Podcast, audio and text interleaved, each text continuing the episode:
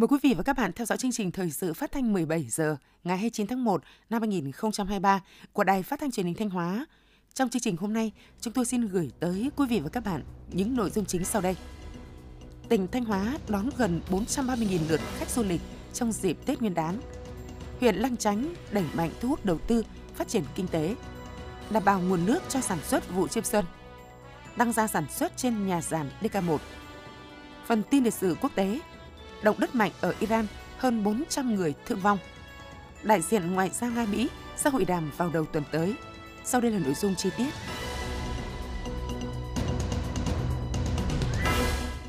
Thưa quý vị và các bạn, nhờ có sự chuẩn bị chu đáo các điều kiện và tổ chức nhiều hoạt động vui xuân đón Tết, từ ngày 29 tháng Chạp đến ngày mùng 5 Tết Nguyên đán Quý Mão 2023, tỉnh Thanh Hóa đã đón gần 430.000 lượt khách du lịch, tăng 47,6% so với cùng kỳ năm 2022. Tổng thu du lịch ước đạt 357 tỷ đồng. Bài phản ánh của phóng viên Cẩm Tú. Trong dịp Tết Nguyên đán, khu di tích quốc gia đặc biệt Lam Kinh, huyện Thọ Xuân đã đón gần 50.000 lượt khách dâng hương, tham quan vãn cảnh. Với những giá trị to lớn về mặt lịch sử, kiến trúc nghệ thuật, nhiều năm nay, khu di tích đã là nơi trở về của những tấm lòng tri ân, hướng về cội nguồn trong mỗi dịp Tết đến xuân về. Cùng với khu di tích lịch sử Lam Kinh, các điểm du lịch văn hóa tâm linh, các khu du lịch trọng điểm của tỉnh Thanh Hóa như Di sản Thế giới Thành Nhà Hồ, huyện Vĩnh Lộc, đền Bà Triệu, huyện Hậu Lộc, đền Sòng, thị xã Bỉm Sơn, đền Am Tiên, huyện Triệu Sơn, đền Cửa Đạt, huyện Thường Xuân, khu du lịch sinh thái Bù Luông, huyện Bá Thước, các điểm đến của thành phố Thanh Hóa, thành phố Sầm Sơn đã thu hút lượng lớn du khách. Anh Lê Sĩ Hào, du khách thành phố Hồ Chí Minh chia sẻ. Đền Sòng thì rất đông và cảm giác không khí rất trong lành và sạch sẽ, mọi người đền rất trật tự và không có tình trạng xô lấn chen lấn xô đẩy. Ông Thác Lê Công, du khách Mỹ nói: Tôi đã đến Việt Nam và đến các điểm như Sapa, Hà Giang, Sài Gòn và giờ là Pù Luông. Pù Luông là điều rất khác biệt, điểm đến thú vị cả về văn hóa, thiên nhiên, khiến tôi mỗi ngày thêm tò mò và muốn khám phá. Vì vậy, tôi đã kéo dài thời gian nghỉ của mình ở đây thêm một tuần. Để chuẩn bị tốt các điều kiện phục vụ du khách, từ cuối năm 2022, Sở Văn hóa Thể thao và Du lịch tỉnh Thanh Hóa đã chỉ đạo, hướng dẫn các địa phương, đơn vị, doanh nghiệp du lịch triển khai các phương án đảm bảo an ninh, an toàn, phòng chống cháy nổ, đảm bảo vệ sinh môi trường, vệ sinh an toàn thực phẩm. Ban quản lý các di tích danh thắng cũng tập trung cải tạo, trang trí khuôn viên, bố trí lực lượng hướng dẫn phục vụ du khách dâng hương tham quan. Trước, trong và sau Tết, ngành văn hóa thể thao và du lịch đã phối hợp với các ngành địa phương trong tỉnh tổ chức nhiều hoạt động văn hóa thể thao và du lịch mang đậm dấu ấn bản sắc văn hóa dân tộc, văn hóa các vùng miền. Nhiều chương trình mặc dù lần đầu tiên được tổ chức nhưng đã thu hút rất đông du khách, như không gian văn hóa tại công viên Hội An, không gian văn hóa Tết xưa làng cổ tại làng cổ Đông Sơn, thành phố Thanh Hóa. Ông Phạm Nguyên Hồng, Giám đốc Sở Văn hóa Thể thao và Du lịch tỉnh Thanh Hóa cho biết. Với quyết tâm là đón 12 triệu lượt khách trong năm 2023 thì chúng tôi đã và đang tập trung nâng cao chất lượng các cái điều kiện đón tiếp và phục vụ du khách, chủ động ứng phó với những cái diễn biến bất thường và các cái yếu tố khách quan tác động đến cái sự phát triển của ngành du lịch. Thứ hai là đa dạng và nâng cao chất lượng các cái sản phẩm, dịch vụ phục vụ du lịch, tiếp tục bổ sung và nâng cao cái chất lượng nguồn nhân lực du lịch và tổ chức đăng cai nhiều cái hoạt động, các cái sự kiện văn hóa thể thao du lịch hấp dẫn, đẩy mạnh cái xúc tiến các cái thị trường khách quốc tế và trong nước, kết nối với các cái trung tâm du lịch lớn để trao đổi khách và cuối cùng là tăng cường cái công tác quản lý nhà nước về du lịch để đảm bảo về vấn đề an ninh, an toàn cho du khách. Ước tính trong tháng đầu tiên của năm 2023, Thanh Hóa đã đón được gần 500.000 lượt khách, tăng trên 130% so với tháng 1 năm 2022. Trong đó, khách quốc tế ước đạt 6.900 lượt khách. Tổng thu du lịch ước đạt trên 510 tỷ đồng, tăng gần 170% so với cùng kỳ năm 2022. Kết quả này sẽ tạo đà cho Thanh Hóa phấn đấu đạt mục tiêu đón được 12 triệu lượt khách trong năm nay. Lễ hội đền Nưa Am Tiên năm 2023 sẽ khai mạc vào ngày 30 tháng 1, tức ngày 9 tháng Giêng năm Quý Mão. Lễ hội được tổ chức hàng năm nhằm tưởng nhớ công đức của Bà Triệu và ôn lại lịch sử của khởi nghĩa Bà Triệu. Đến thời điểm này, tại khu di tích lịch sử văn hóa đền Nưa Am Tiên, huyện Triệu Sơn, công tác chuẩn bị khai mạc lễ hội đã hoàn tất. Trong ngày diễn ra lễ hội, du khách sẽ được tham gia các hoạt động văn hóa, văn nghệ đặc sắc của xứ Thanh. lễ hội đền đưa Am Tiên là hoạt động tưởng nhớ và tôn vinh công lao to lớn của nữ tướng Triệu Thị Trinh và các bậc tiền nhân đã có công dựng nước và giữ nước, là dịp quảng bá nét đẹp về đất và người Thanh Hóa, đồng thời góp phần giáo dục truyền thống yêu nước, yêu quê hương, lòng tự hào dân tộc trong các tầng lớp nhân dân. Sáng 29 tháng 1, tức ngày 8 tháng Giêng năm Quý Mão 2023, đã diễn ra lễ hội khai hạ truyền thống tại làng Lương Ngọc, xã Cẩm Lương, Cẩm Thủy, thu hút đông đảo nhân dân và du khách về dự. Lễ hội gắn với suối Ca Thần và truyền thuyết dựng bản, lập mường được tổ chức vào ngày 7 và ngày 8 tháng Giêng hàng năm. Việc tổ chức lễ hội nhằm tưởng nhớ vị thần rắn đã cứu dân làng khỏi hiểm họa, ban cho dòng suối mát, dân có nguồn nước trong sạch để sinh hoạt, mùa màng tươi tốt. Lễ hội nhằm bảo tồn và phát huy các giá trị văn hóa truyền thống của đồng bào dân tộc Mường tại địa phương, đồng thời thông qua lễ hội để tuyên truyền, quảng bá, giới thiệu hình ảnh về địa phương và con người, thu hút khách du lịch, các nhà đầu tư trong và ngoài nước đến với thôn Lương Ngọc, xã Cẩm Lương nói riêng, cũng như đến với huyện Cẩm Thủy nói chung. Để phục vụ nhân dân và du khách trong dịp Tết Nguyên đán Quý Mão 2023 và lễ hội khai hạ, huyện Cẩm Thủy, Ban Quản lý Khu du lịch Suối Cá Cẩm Lương đã chỉnh trang khu du lịch, phân luồng các loại phương tiện giao thông qua cầu Cẩm Lương, bố trí khu vực để xe ô tô, xe máy, khu vực bán hàng hợp lý, đảm bảo an ninh trật tự, an toàn vệ sinh thực phẩm, đặc biệt là không tăng giá vé vào khu du lịch. Thời điểm này, nông dân các địa phương đang tập trung xuống đồng gieo cấy vụ chiêm xuân 2022-2023. Tuy nhiên, việc đảm bảo nguồn nước gặp không ít khó khăn do nhiều nơi xuất hiện xâm nhập mặn và mực nước sông Mã đang xuống rất thấp. Phóng viên Thanh Hường phản ánh. Trạm bơm Cẩm Tân 1 thuộc chi nhánh Thủy nông Cẩm Thủy có nhiệm vụ tưới và tạo nguồn cho gần 500 ha đất nông nghiệp thuộc các xã Cẩm Tân, Cẩm Vận, Cẩm Yên. Hiện mực nước ở bể hút đã xuống thấp hơn so với cùng kỳ 0,1 m và chỉ bơm được một nửa công suất. Do mực nước dưới sông Mã xuống thấp nên trạm bơm Cẩm Tân 2 tưới cho gần 300 ha trong hơn một tháng qua đã phải tạm dừng hoạt động. Trước thực tế này, cùng với việc tu sửa, bảo dưỡng các tổ máy bơm, chi nhánh Thủy nông Cẩm Thủy đã liên tục theo dõi để vận hành máy khi mực nước cho phép. Trường hợp mực nước sông quá thấp, chi nhánh sẽ cáo điện, lắp đặt trạm bơm dã chiến để đưa nước vào đồng ruộng, kịp thời phục vụ sản xuất. Ông Lê Tuấn Mạnh, Phó Giám đốc chi nhánh Thủy nông Cẩm Thủy, tỉnh Thanh Hóa nói: Mực nước sông Mã xuống thấp, hiện nay nhiều trạm bơm của dọc sông Mã,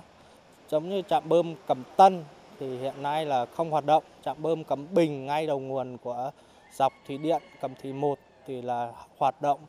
chỉ được 1/2 giờ trong ngày. Đề nghị là các nhà máy dọc trên sông Mã thì có cái kế hoạch cấp nước để phục vụ tưới cho bà con trong cái mùa đổ ải vụ chiêm xuân 2022-2023. Rất nhiều trạm bơm sung yếu khác ở các huyện Vĩnh Lộc, Thiệu Hóa, Nga Sơn, Hậu Lộc, thành phố Thanh Hóa đã bị xâm nhập mặn và khó vận hành do nước sông xuống thấp. Trong số hơn 300 trạm bơm tưới thuộc hệ thống thủy nông Bắc sông Mã, Nam sông Mã và sông Chu, hiện có đến 30% bị xuống cấp, hư hỏng, công suất hạn chế do xây dựng đã lâu. Để đảm bảo cung cấp nước theo đúng hợp đồng, ngay từ đầu vụ chiêm xuân 2022-2023, các đơn vị thủy nông đã nâng cấp làm mới hơn 250 km kênh, lắp đặt thêm các đường ống dẫn, gia quân làm thủy lợi mùa khô với khối lượng nạo vét trên 14,5 triệu mét khối bùn đất, bèo rác.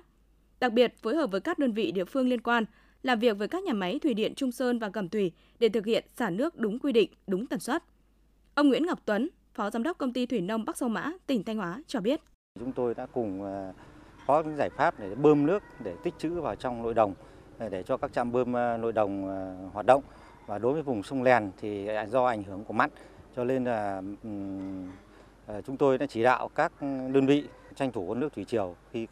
đảm bảo được cái yêu cầu độ mặn thì tranh thủ lấy nước bằng cống cũng như là bơm. Ông Phạm Minh Vũ, Phó Chủ tịch Ủy ban nhân dân huyện Cẩm Thủy, tỉnh Thanh Hóa nói: Năm nay thì cái tình hình hạn hán trên sông Mã rất là xảy ra khá là lớn. Từ đó thì Ủy ban huyện đã có văn bản báo cáo với Ủy ban tỉnh để đề nghị các cái thủy điện trên địa bàn trên sông Mã là có cái vận hành liên hồ chứa, đảm bảo cái nguồn nước cho các trạm bơm vận hành đạt cái yêu cầu để phục vụ nước tưới cho bà con.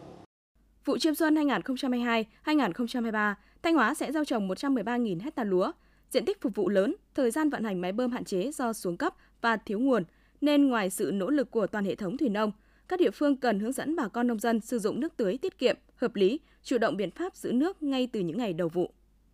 Thưa quý vị và các bạn, trong năm qua, các hợp tác xã trong tỉnh đã nỗ lực khắc phục khó khăn, thay đổi phương thức sản xuất, tìm kiếm thị trường tiêu thụ mới, tích cực ứng dụng tiến bộ khoa học kỹ thuật, đa dạng hóa sản phẩm, góp phần tạo nên những bước tăng trưởng ổn định cho lĩnh vực kinh tế tập thể. Phóng sự của phóng viên Mai Ngọc. Theo báo cáo của Liên minh hợp tác xã Thanh Hóa, toàn tỉnh hiện có 1.295 hợp tác xã và 3 liên hiệp hợp tác xã, tăng 103 hợp tác xã so với năm 2021 và đạt trên 41% kế hoạch tỉnh giao. Với sự chủ động, linh hoạt trong sản xuất kinh doanh, cùng định hướng phát triển phù hợp, năm 2022, kinh tế hợp tác xã của tỉnh tiếp tục vượt khó khăn để tăng trưởng ổn định. Hiện nay, hệ thống hợp tác xã, liên hiệp hợp tác xã toàn tỉnh có trên 250.000 thành viên. Doanh thu bình quân của mỗi hợp tác xã đạt 7,2 tỷ đồng một năm, lợi nhuận 262 triệu đồng một năm. Thu nhập bình quân của lao động thường xuyên tại hợp tác xã đạt 49 triệu đồng một người một năm, tăng 6,5% so với cùng kỳ. Theo phân loại đánh giá của Liên minh hợp tác xã Thanh Hóa, có 530 hợp tác xã đạt khá giỏi, chiếm 41%, 505 hợp tác xã trung bình chiếm 39%. Đặc biệt, toàn tỉnh có 70 sản phẩm của 65 hợp tác xã được công nhận là sản phẩm OCOP. Lĩnh vực kinh tế hợp tác xã đã đóng góp cho tăng trưởng GDP của tỉnh đạt 1,13%. Bà Đỗ Thị Hoa, Chủ tịch Hội đồng Quản trị, Giám đốc Hợp tác xã Dịch vụ Nông nghiệp và Phát triển Nông thôn Xuân Minh, huyện Thọ Xuân, tỉnh Thanh Hóa nói: Chúng tôi đã hình thành được một cái vùng nguyên liệu sản xuất theo hướng Việt Gáp là được 40 ha. Và trong 40 ha sản xuất đó thì hợp tác xã chúng tôi vừa rồi đã được công nhận có sản phẩm là gạo OCOP của năm 2022. Thì với cái tinh thần này thì chúng tôi sẽ tiếp tục duy trì sản xuất lúa giống và đồng thời là sản xuất cái vùng đã xây dựng được vùng nguyên liệu để giữ vững được cái sản phẩm gạo OCOP. Năm 2023, Liên minh Hợp tác xã Thanh Hóa sẽ mở rộng liên kết hợp tác, tiếp tục thực hiện các chương trình dự án hỗ trợ phát triển hợp tác xã gắn với chuỗi giá trị, phát triển các hợp tác xã nông nghiệp chuyên sâu gắn với các vùng sản xuất hàng hóa tập trung quy mô lớn, hỗ trợ các hợp tác xã ứng dụng công nghệ cao gắn với sản phẩm OCOP, đảm bảo mỗi xã nông thôn mới có ít nhất một hợp tác xã có sản phẩm OCOP. Phấn đấu năm 2023, tăng trưởng kinh tế của khu vực hợp tác xã đạt từ 10% trở lên. Ông Nguyễn Đình Tuấn, Chủ tịch Liên minh Hợp tác xã tỉnh Thanh Hóa nói: Chúng tôi sẽ tiếp tục thực hiện những cái nhiệm vụ để hỗ trợ hợp tác xã, như là tổ chức các cái lớp tập huấn cho cán bộ quản lý và thành viên hợp tác xã để họ đáp ứng được cái yêu cầu nhiệm vụ trong tình hình mới, hỗ trợ các hợp tác xã bằng cách là hỗ trợ họ để họ có những cái điều kiện để vay vốn, để đầu tư bằng cái việc là phát triển cái quỹ hỗ trợ phát triển hợp tác xã hiện nay và phối hợp với trung ương để giúp hợp tác xã để đấu mối với cái quỹ hỗ trợ hợp tác xã trung ương để vay với cái lãi suất thấp. Phát huy tính năng động, sáng tạo, lĩnh vực kinh tế hợp tác xã của Thanh Hóa sẽ tiếp tục phấn đấu tạo thêm nhiều việc làm với thu nhập ổn định cho các thành viên và người lao động, góp phần cùng toàn tỉnh thực hiện thắng lợi kế hoạch phát triển kinh tế xã hội năm 2023. Thưa quý vị và các bạn, những năm gần đây, không chỉ ở thành phố mà khu vực nông thôn, các hoạt động thương mại dịch vụ cũng phát triển ngày càng mạnh mẽ. Đây là một trong những kết quả nổi bật của chương trình xây dựng nông thôn mới, góp phần rút ngắn khoảng cách giữa thành thị và nông thôn, nâng cao chất lượng cuộc sống cho người dân, phản ánh của phóng viên Hương Hạnh. Nhà hàng, quán cà phê, siêu thị, khu vui chơi giải trí, phòng khám đa khoa, những dịch vụ này trước đây chỉ có ở khu vực thị xã, thành phố, thì giờ đây đã xuất hiện ở nhiều vùng quê nông thôn. Người dân khi có nhu cầu mua sắm, vui chơi, ăn uống, chăm sóc sức khỏe đều rất tiện lợi, không phải đi đâu xa. Đây cũng chính là sự thay đổi của các xã nông thôn mới trên địa bàn tỉnh. Anh Đinh Xuân Nguyện, thôn Yên Hòa, xã Hưng Lộc, huyện Hậu Lộc, tỉnh Thanh Hóa nói: Trong năm 2022 thì đối với thôn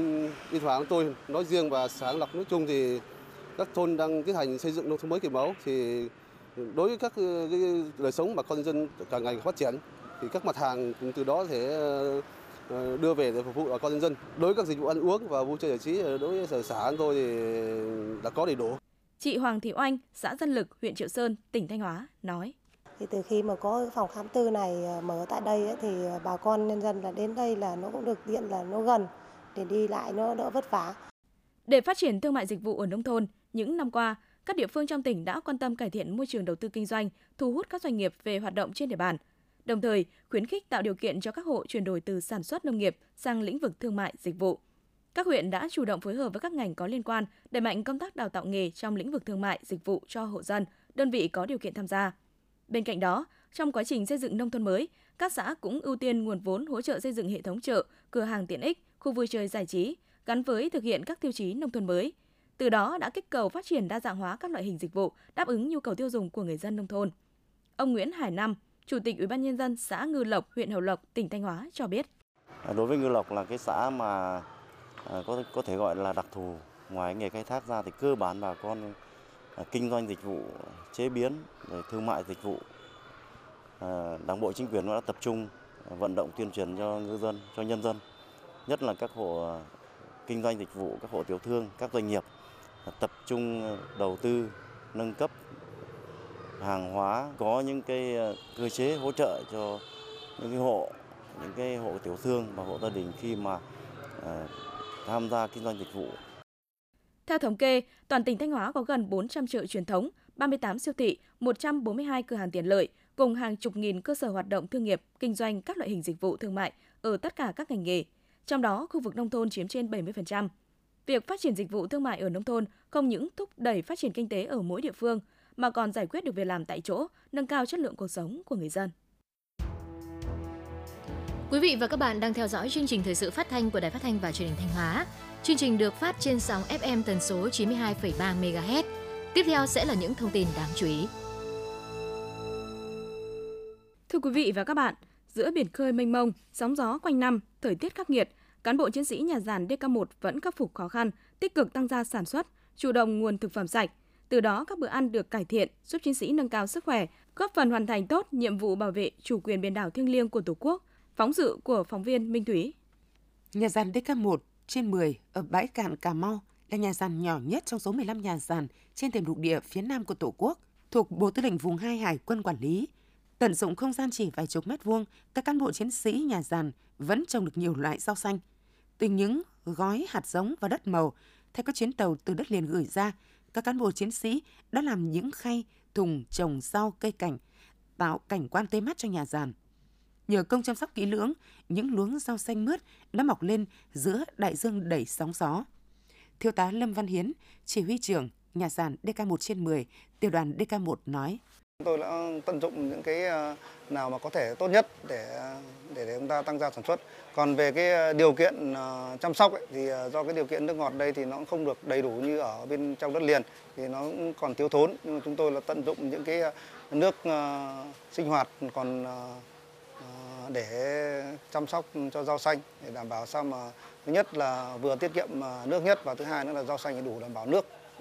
cho quá trình tăng trưởng của rau. Hoạt động tăng gia sản xuất, cải thiện đời sống tại nhà giàn DK1 được các đơn vị ở nhà giàn DK1 đẩy mạnh từ năm 2015. Đây có thể xem là công trình sáng tạo, độc đáo của chiến sĩ nhà giàn. Những đồng chí được phân công nhiệm vụ luôn tích cực lao động. Tuy nhiên, do nhà giàn DK1 đứng chân giữa biển khơi, thời tiết khắc nghiệt ảnh hưởng lớn đến quá trình sinh trưởng và năng suất của cây trồng.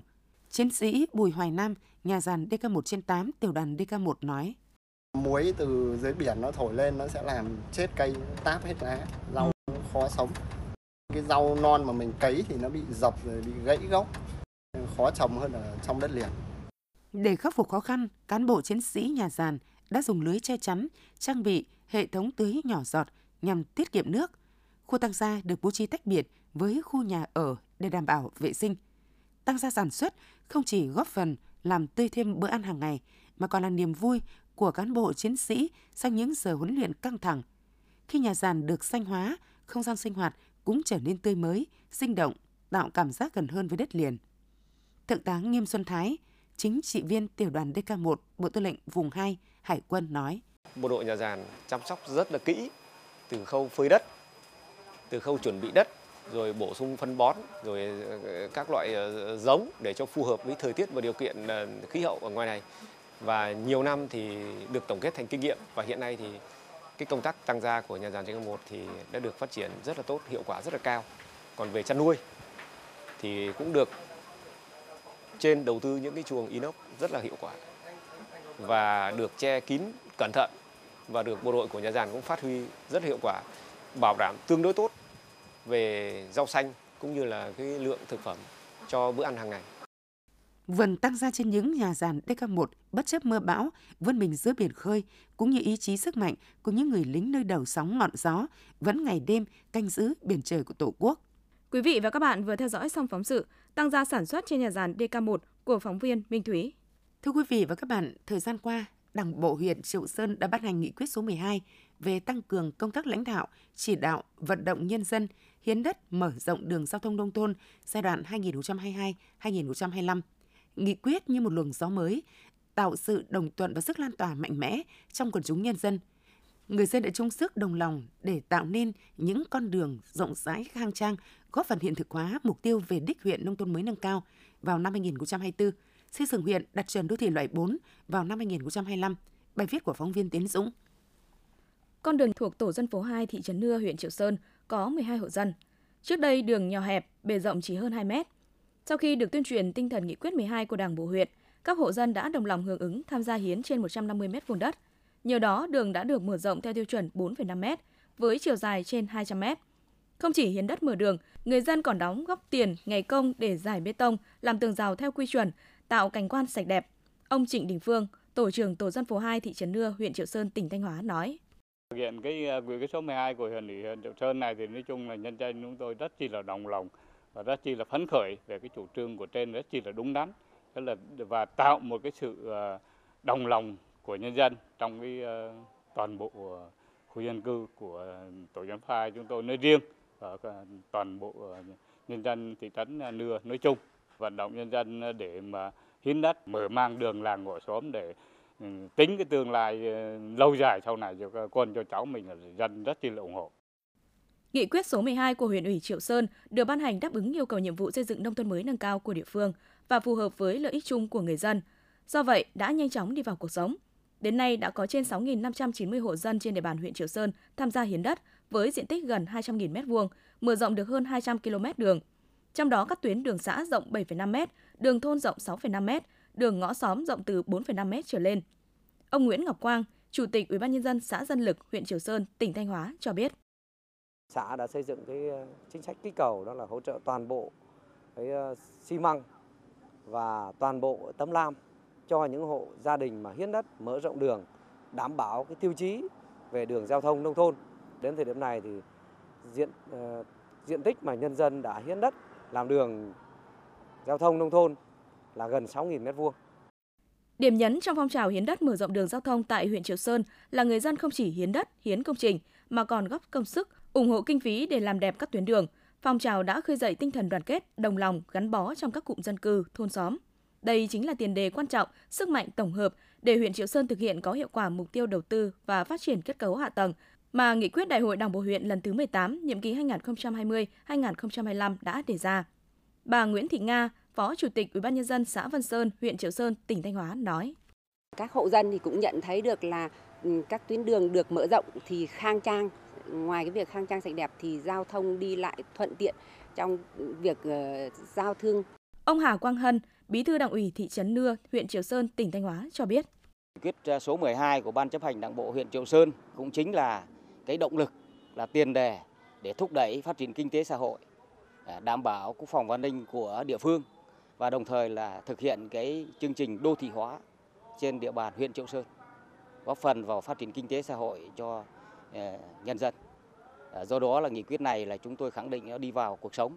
và sẽ tiến hành nhân dân thực hiện một cách hiệu quả cao nhất. Nghị quyết số 12 là chủ trương đường lối đúng đắn, sát thực của Ban chấp hành Đảng bộ huyện Triệu Sơn trong thời kỳ mới. Thực tế cho thấy, khi chủ trương phù hợp với lòng dân, đáp ứng được tâm tư nguyện vọng của nhân dân, thì sẽ dễ dàng đi vào cuộc sống và phát huy hiệu quả thiết thực. Nghị quyết 12 đã góp phần mở ra những con đường mới rộng rãi, sáng xanh sạch đẹp để diện mạo những làng quê nông thôn ở Triệu Sơn thêm khang trang, tạo động lực để phát triển kinh tế xã hội của địa phương. Thưa quý vị và các bạn, Lang Chánh là một trong 6 huyện nghèo của tỉnh Thanh Hóa. Xác định việc thu hút đầu tư là điều kiện tiên quyết trong thúc đẩy kinh tế, tạo việc làm, tăng thu nhập cho người dân. Huyện đã và đang đẩy mạnh các giải pháp để thu hút doanh nghiệp, hợp tác xã và người dân đầu tư sản xuất, kinh doanh. Phản ánh của phóng viên Lan Anh. Quý 3 năm 2021, dự án nhà máy chế biến tre luồng của công ty King Bamboo Vina được khởi công xây dựng tại cụm công nghiệp Bãi Bùi, huyện Lang Chánh trên diện tích 15 ha, tổng mức đầu tư khoảng 600 tỷ đồng. Đến nay, dự án đã hoàn thiện được 50% so với thiết kế, dự kiến sẽ vận hành 100% công suất vào quý 3 năm 2023. Với 8 nhóm sản phẩm chủ đạo, dự án dự kiến sẽ giải quyết việc làm trực tiếp cho hàng ngàn lao động, đồng thời hướng tới sự phát triển bền vững trong lĩnh vực sản xuất tre luồng tại các huyện miền núi. Ông Nguyễn Quốc Bình, Phó Tổng Giám đốc công ty King Bamboo Vina nói. Huyện Lang Chánh hết sức tạo điều kiện, đồng hành với công ty trong lĩnh vực giải phóng mặt bằng, đồng hành với công ty trong lĩnh vực làm các thủ tục để chuyển nhượng đất về cho doanh nghiệp một cách rất là nhanh chóng. Công ty đã dồn toàn lực, toàn tâm đưa những máy móc hiện đại nhất về công nghệ chế biến ra luồng trên thế giới và dồn hết khả năng tài chính, về nhân lực để ngày đêm thi công. Nhằm tạo đột phá trong huy động các nguồn lực phát triển kết cấu, hạ tầng, kinh tế xã hội, huyện Lang Chánh tiếp tục đẩy mạnh cải cách hành chính, cải thiện môi trường đầu tư kinh doanh, tạo điều kiện thuận lợi nhất cho các doanh nghiệp, hợp tác xã và người dân đầu tư vào địa bàn. Bên cạnh việc đầu tư đồng bộ kết cấu, hạ tầng, huyện còn sử dụng tiết kiệm hiệu quả nguồn tài nguyên, bảo vệ môi trường sinh thái. Do vậy, thời gian qua, huyện đã thu hút được 15 doanh nghiệp, cơ sở đầu tư sản xuất kinh doanh. Năm 2022, một trong những dấu ấn nổi bật của huyện là huy động vốn đầu tư ước đạt trên 1.250 tỷ đồng, kêu gọi và thu hút được các dự án lớn như nhà máy may xuất khẩu HQVN, trang trại chăn nuôi lợn nái sinh sản chất lượng cao, nhà máy sản xuất giày và nguyên phụ liệu ngành may mặc. Ông Hà Văn Việt, trưởng phòng kinh tế hạ tầng, Ủy ban nhân dân huyện Lang Chánh, tỉnh Thanh Hóa nói: phòng là phải phối hợp với các đơn vị tư vấn thiết kế. Đấy, lâu nay là thực hiện với tư vấn thì báo cáo ông chí là quy hoạch ở các đang quy hoạch vùng huyện rồi, quy hoạch mở rộng thị trấn rồi bây giờ đang quy hoạch xã. Để tới đây là các cái điểm nào mà nó có cái tiềm năng phát triển về công nghiệp, tiểu thủ công nghiệp ở các cái vùng trung tâm xã hoặc là ở các cái vùng lân cận thì ta tiếp tục là mở rộng. Để đẩy mạnh thu hút đầu tư, góp phần phát triển kinh tế xã hội của địa phương, huyện Lang Chánh sẽ điều chỉnh, mở rộng quy hoạch, chi tiết xây dựng tỷ lệ 1/500 cụm công nghiệp Bãi Bùi, từng bước phát triển cụm công nghiệp Lý Ải thuộc địa bàn xã Đồng Lương và thị trấn Lang Chánh, ưu tiên các dự án công nghệ cao thân thiện với môi trường. Ban quản lý khu bảo tồn thiên nhiên Pù Luông được ra quản lý gần 17.000 ha, nằm trên địa bàn 9 xã thuộc huyện Quan Hóa và Bá Thước với nhiều hệ động thực vật quý hiếm. Hiện nay, xung quanh khu bảo tồn có hơn 18.000 người sinh sống, chủ yếu là đồng bào dân tộc thiểu số, thu nhập còn phụ thuộc vào nguồn lợi khai thác rừng. Để thực hiện tốt công tác quản lý, bảo vệ, gần 17.000 ha rừng đặc dụng được giao, Ban quản lý khu bảo tồn thiên nhiên Pù Luông sẽ tiếp tục tuyên truyền, sâu rộng các chính sách, pháp luật của nhà nước về bảo tồn đa dạng sinh học, ký cam kết với các hộ dân sống liền kề, không lấn chiếm, xâm lấn đất rừng đặc dụng và cấm người ra vào rừng, chăn thả gia súc trái phép trong rừng đặc dụng. Thực hiện hiệu quả công tác khoanh nuôi, bảo vệ và trồng rừng trong vùng lõi của khu bảo tồn, quy hoạch phát triển rừng vùng đệm gắn với đề án phát triển rừng gỗ lớn, tập trung kêu gọi thu hút đầu tư nhằm phát triển du lịch sinh thái gắn với sinh kế của người dân vùng đệm, góp phần phát triển kinh tế xã hội và bảo tồn đa dạng sinh học. Theo kết quả khảo sát của Sở Lao động Thương binh và Xã hội Thanh Hóa về tình hình nợ lương năm 2022 của doanh nghiệp cho thấy, trong dịp Tết Nguyên đán, có 3 doanh nghiệp chưa giải quyết tiền lương cho hơn 500 lao động, với số tiền lương còn nợ là hơn 4,2 tỷ đồng do doanh nghiệp khó khăn buộc phải tạm ngừng hoạt động. Trong đó, xi măng Công Thanh, thị xã Nghi Sơn tạm dừng hoạt động từ đầu tháng 12 năm 2022, nợ lương của hơn 460 người lao động từ tháng 11 năm 2022 với số tiền nợ khoảng 4 tỷ đồng. Hai doanh nghiệp tại huyện Quảng Xương là Công ty trách nhiệm hữu hạn May xuất khẩu Lê Anh và Công ty trách nhiệm hữu hạn một thành viên dệt may BH Vina nợ lương của 90 lao động với tổng số tiền nợ là 220 triệu đồng. Năm 2023, dự báo Thanh Hóa có trên 60.000 lao động có nhu cầu được giải quyết việc làm. Vì vậy, việc triển khai thực hiện các hoạt động hỗ trợ, tạo việc làm cho người lao động là rất cấp thiết, qua đó góp phần giảm tỷ lệ lao động thất nghiệp và bảo đảm an sinh xã hội. Với vai trò, chức năng, nhiệm vụ của mình, trong năm 2022, Trung tâm Dịch vụ Việc làm Thanh Hóa đã nỗ lực tập trung phát triển hệ thống thông tin thị trường lao động, tăng cường kết nối cung cầu lao động, tư vấn, giới thiệu việc làm, tổ chức sàn giao dịch việc làm. Kết quả, trung tâm đã tổ chức được 41 phiên giao dịch việc làm với 382 lượt đơn vị doanh nghiệp và 19.908 lượt người lao động tham gia. Qua đó, kết nối việc làm thành công cho 3.252 lao động. Tổ chức 10 cuộc tham vấn, tư vấn, giới thiệu việc làm cho hơn 650 lượt người lao động có nhu cầu đi làm việc ở nước ngoài theo hợp đồng. Hỗ trợ giới thiệu 70 doanh nghiệp tuyển lao động trong nước và xuất khẩu lao động về phối hợp với các huyện, thị xã, thành phố tuyển lao động trên địa bàn, giúp bổ sung kịp thời nguồn lực lao động, đáp ứng nhu cầu sản xuất kinh doanh của các doanh nghiệp. Tổ chức hướng dẫn cho 1.543 lao động trên địa bàn tỉnh hoàn thiện hồ sơ đăng ký dự tuyển đi làm việc tại Hàn Quốc theo chương trình EPS. Quý vị và các bạn vừa theo dõi chương trình thời sự của Đài Phát thanh Truyền hình Thanh Hóa. Tiếp theo là phần tin thời sự quốc tế.